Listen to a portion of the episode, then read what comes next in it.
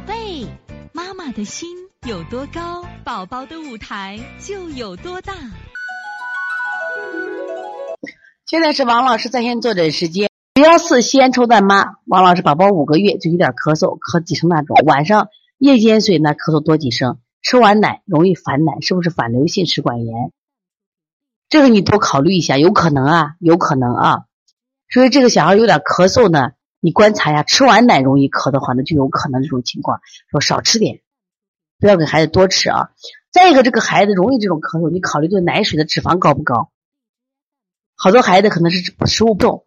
它会刺激他，所以说你你这两天把就妈妈如果纯母乳的话，你把蛋白类的食物减掉，比如说鱼虾都尽量能够减掉啊。吃了氨基酸奶粉啊，吃奶粉啊，奶粉奶粉的话，那你氨基酸说明这个孩子就是过敏呀。你看能吃氨基酸，说明你的孩子容易过敏，是不是啊？